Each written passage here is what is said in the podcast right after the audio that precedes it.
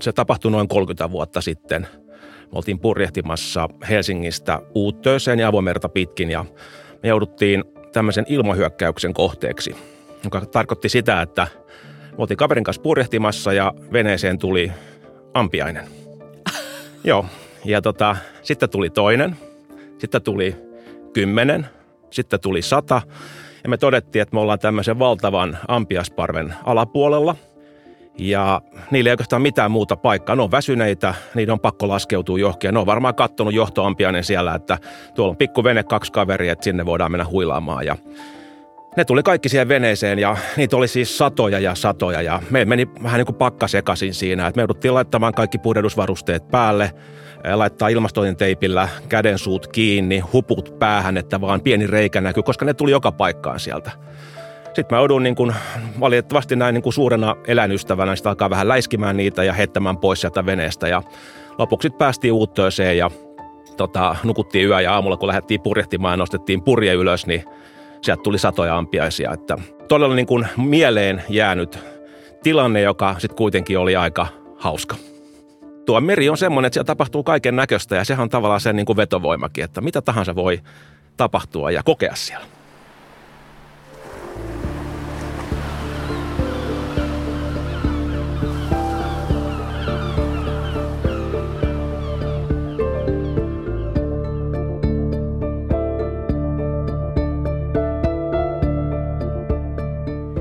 Tämä on minun Itämereni, Jon Nurmisen säätiön podcast. Tällä kaudella tutustumme Itämeren sankareihin. He ovat ihmisiä, joilla on suora kosketus meille rakkaaseen Itämereen. Sarja on osa säätiön juhlavuotta. Minä olen säätiön toimitusjohtaja Anna-Mari Arrakoski Engard ja vieraanani on valtameripurjehtija ja seikkailija Ruffe Nurmi. Tervetuloa. Kiitos paljon. Ruffe, olit pitkään peli- ja elokuva-alalla markkinointitehtävissä, mutta noin yhdeksän vuotta sitten sinun elämässäsi tapahtui käänne. Purjehdit huippuvuorten ympäri pienellä muoviveneellä ja, ja siitä eteenpäin sinusta tuli täyspäiväinen purjehtijaseikkailija. Miksi juuri tämä kokemus muutti koko elämän tyylin ja uran? No, se oli tosiaan, toimin viihdealalla – peli- ja elokuvamarkkinoinnissa ja sehän oli aika semmoista hienoa, todella hienoa elämää. Voisi sanoa, että niin kuin suomalaisittain jonkunnäköistä jetset-elämää.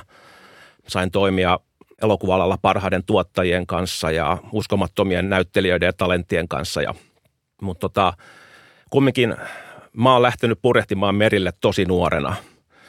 Sellainen niin kuin tietty seikkailun halu ja niin kuin – maailman kokeminen luonnosta käsin niin on aina säilynyt, vaikka on tehnyt oikeastaan yhtä mitä tahansa työelämässä. Vaikka ne on ollut tosi hienoja juttuja, niin sitten jossakin vaiheessa tuli mieleen, että nyt on niin kuin aika taas niin kuin lähteä seikkailemaan ja sitten siinä vaiheessa niin mulle niin kuin kohteeksi valikoitu huippuvuoret. Ja mä tiesin sen, että sinne mä en voi lähteä, ellei mä sitten niin kuin jätä mun unelmatyötä. Sen tähän se oli myöskin tämmöinen niin kuin aika iso päätös, koska joudun tosissaan lähtemään unelmahommasta vekka ja purehtimaan sitten sinne huippuvuorille. Ja, ja tota, mutta sen mä oon aina ymmärtänyt kaikessa tekemisessä, että sä et voi saada kaikkea. Että jos sä haluat jotakin tehdä, niin silloin sun pitää vaan hyväksyä, että jotkut asiat pitää jättää taka-alalle. Ja mä ajattelin siinä vaiheessa, että kyllä mä sitten varmaan löydän työpaikan sitten sen jälkeen jostakin muualta. Että, mutta huippuvuodelle lähettiin ja se oli iso ja mullistava kokemus mulle johtuen siitä, että tota, siinä vaiheessa mulla alkoi myöskin niin kuin tämmöiset niin ilmastoon liittyvät asiat silloin 2010-luvun alussa niin heräämään päässä ja aloin pohtimaan vähän niitä ja mitä se niin kuin tarkoittaa. Ja halusin samalla sitten tähän niin kuin mun seikkailuun jollakin tavalla niin kuin liittää jonkunnäköisen ajatuksen tästä niin kuin arktisen alueen muutoksesta. Ja se sitten toteutui sillä tavalla, että mä halusin yrittää purjehtia huippuvuorten ympäri, mikä Joo. aikaisemmin ei ole ollut niin kuin mahdollista – juurikaan ja varsinkaan lasikuituveneellä. Ja silloin tavallaan mulla yhdistyi tämä ajatus siitä, että pystyykö mä jotenkin kertomaan ilmastonmuutoksen ja arktisen alueen muutoksista tällä mun veneretkellä. Ja se ympäripurjehdushan onnistui. Sehän oli aivan käsittämätön reissu. Jääkaru hyökkäsi kumiveneen kimppuun ja jäitä oli siellä sun täällä, mutta tämmöistä kiintojäätähän siellä ei ollut ja siitä johtuen pystyttiin tekemään tämä reissu. Mutta toki se niin kun saavutus oli vähän ristiriitainen, koska hienoa, että me saatiin niin kun tehtyä ja päästiin turvallisesti kotiin sieltä, mutta sitten samalla voi todeta sen, että kyllä siellä niin kun muutoksia on tapahtunut, koska loppukädessä se oli aika helppo meille. Aivan. Ja vielä sanotaanko kymmenen kyllä tuo pidempi aika, 30 vuotta sitten se ei olisi ollut enää vielä mahdollista, mutta nyt pitää sanoa liiaksi vapaita jäitä. Joo. Se on muuttunut ihan niin kuin voi sanoa, että dramaattisesti, että, ennen kuin mä purjehdin sinne 2013, niin 20 vuotta sitten tai ennen sitä oli eräs tänne suomalainen venekunta purjehti sinne ja eihän ne päässyt mihinkään. Jämähti saman tien jäihin kiinni siellä. Nyt mä purjehdin sitten huippuvarten ympäri ja ei mitään suurempia ongelmia. Että kyllä se muutos on selkeä ja siis dramaattinen. Ja toki tässä niin kuin itselle syntyi sitten tuon huippuvuorten reissun jälkeen myös semmoinen niin tietyn näköinen niin muutos tässä mun toiminnassa, että, että tota, mä tajusin, että mä pystyn jollakin tavalla yhdistämään niin kuin veneilyn ja puurehduksen ja sitten jonkunnäköisen kerronnan niin kuin ympäristöasioista omalla tavallani, koska mä haluan itse niin kuin mennä sinne polttopisteeseen ja kertoa sen kautta tarinoita kuin vain, että mä toistasin niin kuin muiden fraaseja, että mä kaipaan niin kuin omakohtaista taustatietämystä. Mutta se tarkoittaa sitä, että sä oot oikeastaan hyödyntänyt sitä sun markkinointikokemusta ja sitä ensimmäistä unelmatyötä nyt sitten tässä seikkailijan ja voiko sua kutsua ympäristö, no ehkä ympäristöaktivisti olisi liian voimakas ja harhaanjohtava termi, mutta kyllä sä oot jonkinnäköinen ympäristölähettiläs. Joo, ehdottomasti niin aktivisti on, on ehkä mun tapauksessa väärä, koska mun pelkkä primääripäämäärä ei ole puhua ympäristöasioista, mm. vaan siihen liittyy myös se niin kuin veneily ja seikkailu. Joo. Ja se olisi niin kuin väärin sanoa, että mä olisin vaan pelkästään sillä niin kuin ympäristökärjellä tekemässä niitä asioita, mutta mä haluan yhdistää niin. nämä kaksi asiaa, jolloin, ja enkä halua välttämättä sillä tavalla niin kuin huutaa pelkästään sitä ympäristöasiaa, mikä on todella tärkeää, koska niitä löytyy niin kuin paljon, jotka puhuu asiasta ja se on tosi hieno homma, mutta mä ehkä otan siihen toisen näköisen kulman Joo. sillä tavalla, että ne linkittyy sitten tähän niin kuin seikkailuun ja niin kuin rivien välistä mä haluan kertoa, että, että näistä epäkohdista. Just näin. Ruffe, tarkalleen ottaen, kerro, mitä kaikkea siis teet? No, sanotaanko sen viimeiset kymmenen vuotta, niin tämä mun tekeminen on ollut tämmöistä vähän niin kuin sillisalaattia, että, että mä teen kaiken näköistä – toki kun mä siirryin sitten niin kuin elokuva-alalta yksityisyrittäjäksi, niin mä tein sitten myöskin näitä elokuva-alan hommia siinä vielä, eli kaupallistin muun muassa kotimaisia elokuvia Joo. ja toimin näissä markkinointitehtävissä ja, ja tämän tyyppisiä asioita, mutta pikkuhiljaa sitten se alkoi kääntymään enemmän ja enemmän sitten tähän niin kuin oman sisällöntuotannon puolelle, näihin veneilysisältöihin. Mun omat sosiaalisen median kanavat alkoi kasvamaan niin kuin hurjasti – ja tota, sitten alkoi tulemaan erilaisia yhteistyökumppanuuksia ja kuvauksia ja mä käyn välillä pitämässä puhekeikkaa ynnä muuta, että, että siitä on tullut tämmöinen niin kuin sekametelisoppa tästä mun tämän päivän tekemisestä. Et siihen liittyy niin paljon erilaisia asioita ja mähän teen kaiken periaatteessa niin kuin itse. Et mulla on se niin kuin markkinointitausta ja, ja sitten mulla on niin kuin elokuvallinen näkemys, tämmöinen audiovisuaalinen tausta ja sitten on tämä niin kuin veneily ja tämmöiset niin ympäristökulmat. Ja tästä on tavallaan tullut semmoinen oma niin kuin toimintakenttä, missä mä toimin. Ja mä en tiedä, onko niin kuin vastaavaa, mitä kukaan tekisi tällaista tällä hetkellä. Et siinä on tullut semmoinen oma pikku temmelyskenttä ja siinä mä toimin tällä hetkellä. Ja tällä voi siis elää, Ruffe? No sanotaanko näin, että yksityisyrittäjän elämä on sitä, mitä se on, että, että välillä, välillä vähän ehkä paremmin ja välillä sitten niin kuin vähän huonommin, että, että, että, tota, mutta eteenpäin mennään. Loistavaa.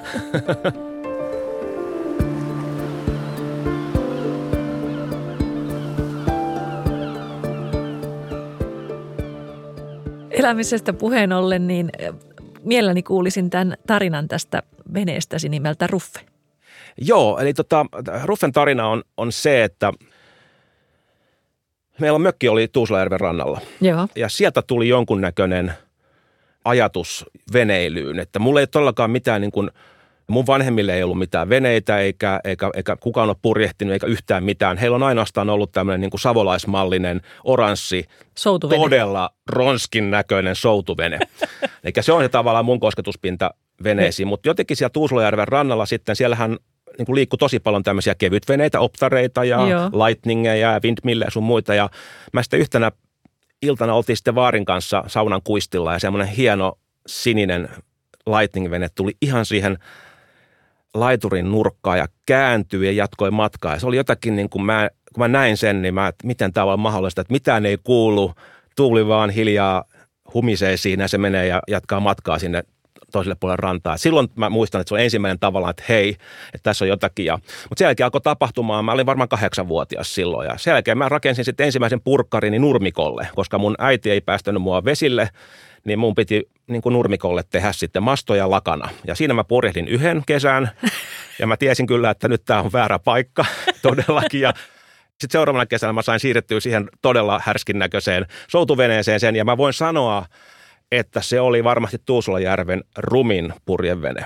Okei. Mutta mä olin ihan älyttömän ylpeä siitä. Just. Isä ei ollut, koska hän joutui olemaan siellä peräsimessä ja kun sieltä nämä hienot purjeveneet meni ohi, niin naama oli punainen niin sanotusti. mutta, mutta ei se mitään. Mutta sitten siitä ää, mä jatkoin optimistiolla, mä sain optarin ja sitten laaseri, joka on tämmöinen niin seuraava vaihe. Ja Joo. mä vähän kilpailinkin siellä Tuusulajärvellä, mutta totesin, että se pojujen kiertäminen ei ole mun juttu. Mutta sitten mä luin yhden kirjan, joka kertoi tämmöistä naisesta nimeltä Naomi James, uusseelantilainen nainen, joka, joka purjehti maailman ympäri yksin ensimmäisenä naisena. Ja siitä lähti mulle joku semmoinen uskomaton kipinä, että siihen aikaan se oli hyvin miehinen niin kuin alue toi purjehdus ja hän on sellainen todellinen pioneeri ja edelläkävijä, että hän pystyy tämän tekemään. Ja jotenkin mä niin kuin ajattelin, että vau, miten tuo on mahdollista, että ihan uskomattoman hieno juttu. Ja mä ajattelin, että onkohan mulla ikinä mahdollista niin kuin jotakin tämmöistä vastaavaa tehdä. Mulla ei niin kuin mitään lähtökohtia niin loppukädessä tämmöiseen. Ja, mutta sitten mä aloin niin kuin menemään siihen suuntaan ja mä hakeuduin veneseuroihin kattelemaan purkkareita ja juttelemaan ihmisten kanssa. Ja mä menin töihin venealalle ja ä, armeijassa mä olin ä, erikoisjoukoissa rannikkoaikari-pataljonassa veneen kuljettajana. Ja et joka paikka, mihin mä menin, niin oli aina niin kuin joku vesijuttu siinä matkassa mukana. Ja sitten mä tota, tapasin tämmöisen äh, Bavaria-maahantuojan, jolle mä tein tämmöisiä pieniä hanttihommia, jonka jälkeen sitten siellä tuli tämmöinen demovene, johon mä pääsin kiinni siihen demoveneeseen, sain sen hommattua itselleni. Ja se vene on mulla edelleen, siitä on 32 vuotta No niin, ja sillä mä oon kaikki nämä reissut tehnyt. Ihan mahtavaa. Jossain vaiheessa itsekin semmoisesta haaveilin ja, ja tota, näin, ei huonompia veneitä ollenkaan. Ei ollenkaan todellakaan, täytyy sanoa, että tota, niillä pystyy tekemään ihan mitä tahansa. Niin kuin sä kuvasit, niin tota, veneily ja vesi ja vedessä liikkuminen on ollut sitten tämmöinen niin kuin joku tämmöinen punainen lanka jo pitkään. Tuo on musta ihana kuvaus kahdeksanvuotiaasta lähtien nurmikkopurjehduksesta sitten. Tie on vienyt suorastaan Atlantille. Olitko 23-vuotiaasta jotain tällaista, kun sä lähdit ylittämään Atlanttia? Ja missä seurueessa, millä veneellä? Miksi? Joo, oli 23-vuotias se ensimmäinen Atlantin ylitys. Se oli siis poikkeuksellisen nuorena tapahtunut kyllä ja et kun mä sain sen hommattua sen purkkarin, niin, niin tota, sitten mä lähdin saman tien purjehtimaan Saksaan. Et mulla ei ollut mitään kokemusta oikeastaan tämmöisen veneen purjehtimisesta aikaisemmin. En mä ollut missään matkaveneessä ollut koskaan. Et jotenkin mä koko ajan kaipasin sinne avomerelle, mutta sen Joo. verran fiksu mä silloin olin kuitenkin, että mä lähdettiin mun kaverin kanssa sinne Saksaan, mutta kierrettiin niin kuin rannikkoa pitkin, Ruotsin rannikkoa, kierrettiin Tanskan Shetlandin saaria ja mentiin sitten Kiiliin. Joo. Mutta sitten me tultiin sieltä Saksasta kylläkin suoraan Suomeen. Ja sillä matkalla mä tajusin, että se, mistä mä eniten tykkään, niin on olla siellä avomerellä. Just. Tämä on itseluottamuspeliä, kun se onnistui, nuori poika, niin seuraavana vuonna mä, että mä haluan mennä vähän pidemmälle. Mun on pakko niin kuin treenata, jos mä joskus haluan päästä sinne ihan oikeaan niin kuin valtamerelle, niin mun pitää harjoitella. Joo. Ja mun pitää lähteä Itämereltä pois. Ja seuraava olikin sitten aika iso hyppäys, eli purjehdittiin Färsaarille, joka on siis Islannin ja Englannin puolessa välissä, ja paikka on, että todellakaan ei lähdetä normaalisti purjehtimaan. Ei. Ja siihen aikaan siellä ei juurikaan ketään liikkunut. Niin jotenkin me sitten sinne haluttiin lähteä edelleen yhden kaverin kanssa. Onnistuttiin sitten siinäkin, vaikka paljon niin kuin haasteita oli. Mutta jälleen kerran itseluottamusta tuli ja paljon sitä kokemusta, mitä sä tarvitset kumminkin loppuviimeksi, kun sä lähdet johonkin pitemmälle. Sitten seuraavana vuonna mä sitten purjehdinkin Atlantin yli kaksi kertaa. Et se vaan meni sinne, että jotenkin vaan mä olin aivan liian kokematon ja mulla oli aivan liian pieni vene ja, ja tota, se vene ei ollut tehty niin kuin valtameripurjehdukseen, mutta joku sinne vaan veti. Joo. Se on se tahto tai joku, joku onko sitten se unelma tai joku tällainen, että mun piti sinne valtamerelle päästä. Aivan.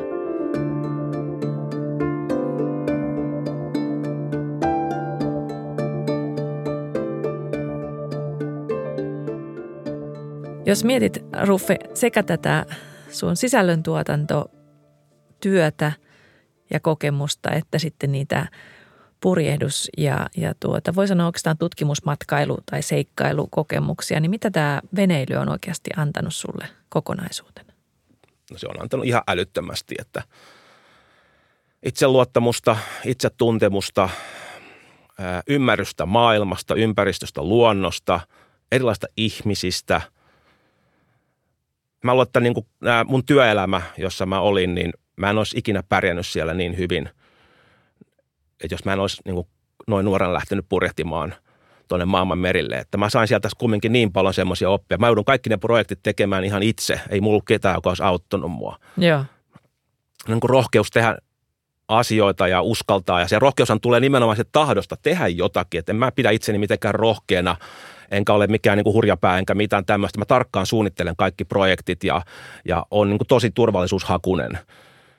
Tahdosta puhuttaessa, niin minkä takia ne sun operaatiot tältä nyt sitten katsojan penkistä äh, katsottuna, niin tuota, tuntuu niin kuin ensimmäisiltä tai suurimmilta, että se on niin kuin superlatiivien kanssa operointia – johtuuko se just siitä tahdosta tai, tai siitä, että sä keksit asioita, joita kukaan muu ei vielä kokeillut? Nimenomaan pääsääntöisesti tosta, että ne hankkeet on erikoisia ja erilaisia, omaperäisiä.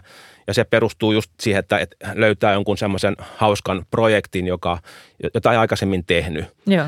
Ja sitten sen kautta siitä tulee itselle myöskin niin kuin semmoinen tärkeä osa-alue, että se on tehdä vaikka jotakin ensimmäisenä tai se on joku suurin Suomen yhteispurjehdus tai mikä ikinä se onkin, niin se antaa mulle itselle semmoista niin kuin tekemisen kipinää, koska nämä projektit on aika isoja. Mm-hmm. Sitä ei välttämättä ehkä niin kuin tajutakaan ulkopuolisena sitä, että joku tämmöinen kaislaveneellä Suomenlahden yli, että kun yleensä yleisö näkee ehkä vaan sen niin kuin ylityksen siinä, joka Kyllä. kestää sen pari vuorokautta alle. Tai maaliin tulon. Tai maaliin tulon, mutta sen taustalla on ihan hirveä työsarka, mitä on puoli vuotta enemmänkin suunniteltu ja rakennettu ja tehty sitä.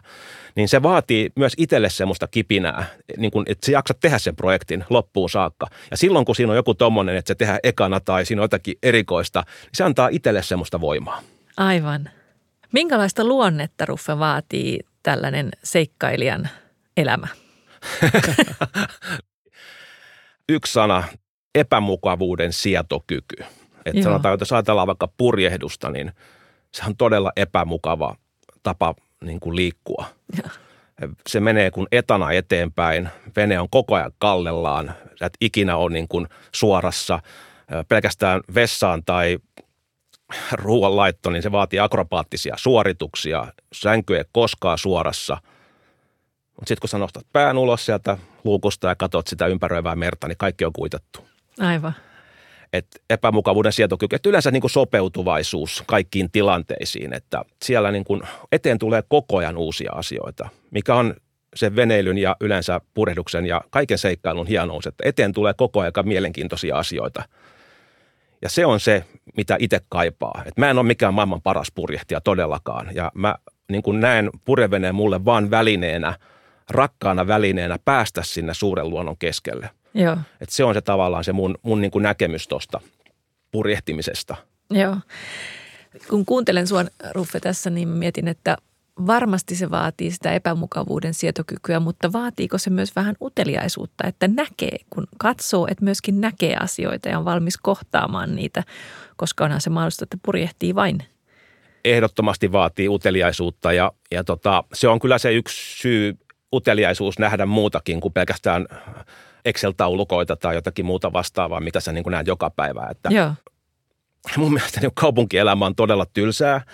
Me eletään tämmöisessä hirveän kliinisessä ympäristössä, missä, missä sä saat niin kuin pizzan kymmenessä minuutissa ja sä pääset sairaalaan 15 minuutissa. Ja se on jotenkin, me ollaan kadotettu semmoinen niin tietty primitiivisyys ja purehdus ja yleensä joku retkeily tai muu, niin se, se vie sut tavallaan sinne primitiiviselle alueelle ja itse kaipaan ja tuntuu siltä, että aika monikin kaipaa sitä, että pääsee eroon tavallaan semmoista niin kuin liian niin kuin turvallisesta ympäristöstä ja sieltä sitten niin kuin sä alat hengittämään ja sä alat näkemään erilaisia asioita, kun sä pääset tavallaan sitä sun vakiympäristöstä ulos. Se on totta.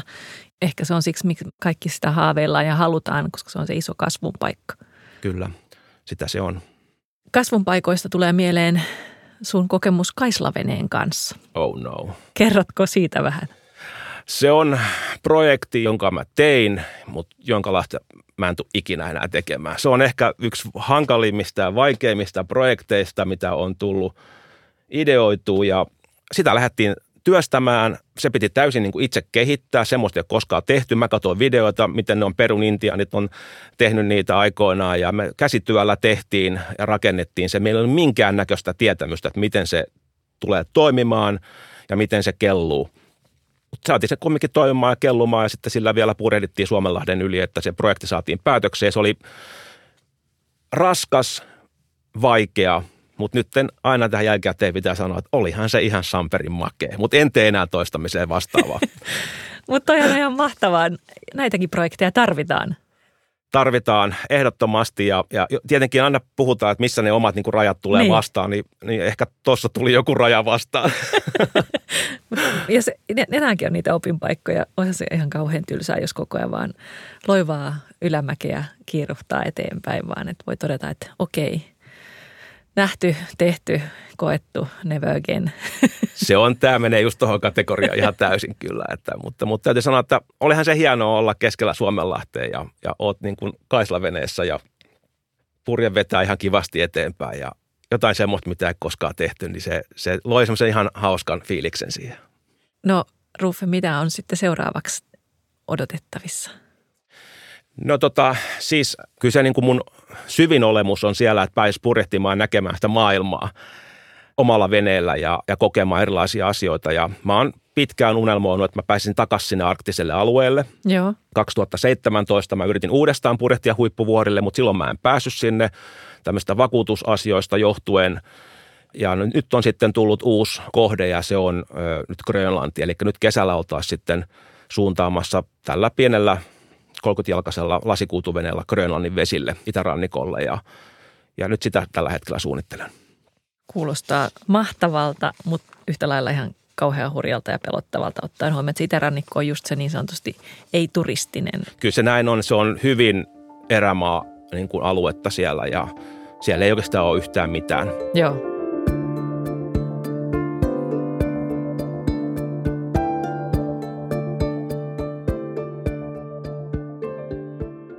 Puhutaan hetki Itämerestä. Sopii.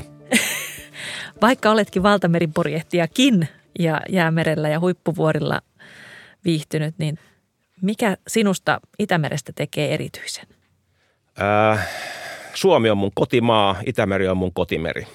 Et mä oon koko elämän asunut meren rannalla Helsingissä. Äh, lähestulkoon kaiken vapaa-ajan mä vietän, vietän tuolla saaristossa meren ympäröimänä – Mä oon kierrellyt ristiin rastiin Itämerta veneellä erilaisilla. Se on ollut mulle portti suuriin seikkailuihin ja myöskin se paluumeri kotiin. Ja aina kun tulee Itämerelle, niin on jo semmoinen niin kuin vähän, että ollaan jo kotona, vaikka se ei todellakaan mikään helppo merialue purjehtia, ei todellakaan. Ja sitten se on ollut mulle se opettajameri. Et loppukädessä mä muistan aina sen, että sen kautta mä oon lähtenyt ja siellä mä oon nämä ensimmäiset oppini saanut. Eli kyllä se mun kunnioitusta Itämerta kohtaan on, on todella, todella korkealla. Minkälaisia epäkohtia tai asioita ja huomioita sä oot halunnut sit tuoda esiin, mitkä liittyy Itämereen? No on erilaisia on tullut tehty ja, ja nimenomaan mä oon pyrkinyt jotenkin niin konkreettisesti niin kuin, niin kuin tuomaan näitä epäkohtia esille näiden mun erilaisten veneilyhankkeiden rinnalla ja että onhan siellä ollut kaiken näköistä, että mä oon halunnut kiinnittää huomiota vaikka lisääntyvään laivaliikenteeseen tekemällä tämmöisen niin kuin – Tur Heirdalin kontikialuksen näköisen laiturin ja sitten menemällä sinne Suomenlahdelle. Ja, ja sillä niin kuin pyrin näyttämään, että siellä on niin kuin valtava laivaliikenne ja jos jotakin tapahtuu, niin me tiedetään, että Suomenlahti ja koko Itämeri saattaa olla pilalla siinä. Ja, ja tota, sitten mä oon ö, esimerkiksi troolannut mikromuovia koko Itämeren alueelta – ja sitten niitä tutkimusnäytteitä vienyt Suomen ympäristökeskukseen edelleen tutkittavaksi. Mä oon havainnoinut ö, kelluvaa roskaa ja tehnyt niistä sen mun vihamani Excel-taulukon. Aivan. Ja nyt ehkä viimeisimpänä oli tämmöinen niin kuin EU-tasoinen tutkimus, jossa tutkittiin vieraseliöiden kiinnittymistä esimerkiksi veneen pohjaan. Ja mä oon oman veneen sitten tätä tutkimusta varten. Siinä oli myöskin mukana Suomen ympäristökeskus ja Merikotka-tutkimuskeskus. Ja se oli erittäin, erittäin mielenkiintoinen tutkimus ja, ja nyt niitä tuloksia sitten ollaan saatu sitten lukea. Joo, nämä on kaikki hirveän tärkeitä, jotta me merenpelastajat saadaan uusia eväitä ja, ja keinoja taistella Itämeren monia ongelmia vastaan. Ja niihin liittyen, niin Rufe, miten optimistisesti sinä suhtaudut sitten Itämeren tulevaisuuteen? No äh, Itämeri on kyllä niin kuin pakko sanoa, että on niin kuin, se on saanut harmittavan huonot kortit käteen niin kuin alusta saakka ja kumminkin Itämeri on niin kuin merialueena aika iso.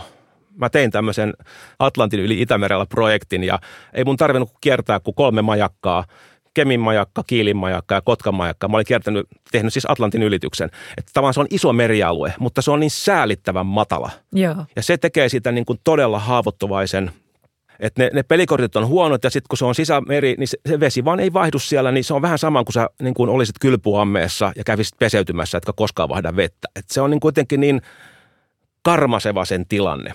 Ja, ja kaikki ilmastonmuutoksen niin kuin aiheuttamat seuraukset on sille niin kuin hankalia ja että se on niin kuin sairas kaveri, jota niin kuin haluaisi auttaa ja jollakin keinoin. Mutta tota, se, se on varmasti on itse mun mielestä vielä vähän huonommassa kunnossa tänä päivänä, kun, kun me kuvitellaan. Mutta sitten taas toisaalta, mäkin on kumminkin saaristomerellä ollut pitkään – ja mä oon nähnyt pieniä valonpilkahduksia, että siellä esimerkiksi Saaristomeren alueella niin on vesi kirkastunut. Sen mä tiedän joka tapauksessa, että esimerkiksi itäisellä Suomenlahdella niin on tapahtunut isoja muutoksia.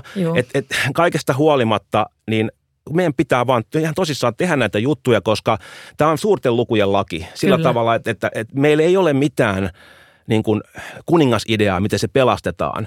Et, et meidän pitää vaan niin kuin toimia. Et mä oon aina ollut sitä mieltä, että että liike on tärkeämpi kuin suunta. Ja mulle liike tarkoittaa toimintaa. Mitä enemmän sä teet toimintaa, niin sä ehkä löydät sen suunnan jossakin vaiheessa.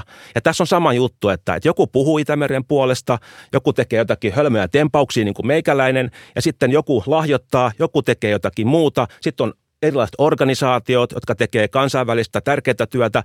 Että se on vaan se niin kuin tekeminen on ainoastaan, mikä tässä pystyy. Ja jos se ei pystytä niin kuin pelastamaan, toivottavasti pysytään ja ainakin pystytään niin pitämään sitä paremmassa kunnossa ja ylläpitämään sitä. Joo. Kyllä me pystymme. Se vaan vie hieman aikaa, niin kuin sä totesit, ilmastonmuutos hengittää kovasti niskaa. Kyllä. Kuuntelen sua, kuuntelen intohimoa, mutta mitä sä sanoisit itse, minkälaisia tunteita Itämeri sinussa herättää? Äh, niin kuin ainahan siis se herättää hyviä tunteita. Kun mä menen meren rannalle, niin kaikki on hyvin. Ja sitten kun mä katson sitä liplottelevaa merta, ai että se on ihanan näköinen ja mieli rentoutuu, mutta sitten tulee heti taas sen jälkeen, että se ei ole niin kuin kuitenkaan sitä, mitä mä näen siinä. Että sen kaiken kauniin liplattelun takana niin on, on huonokuntoinen alue. Joo. Ja sitä on niin kuin pakko jeesata. Se on totta. Ruffe, mikä on sinun Itämeri-vinkkisi? Missä sinun mielestäsi meidän kuulijoiden kannattaisi käydä?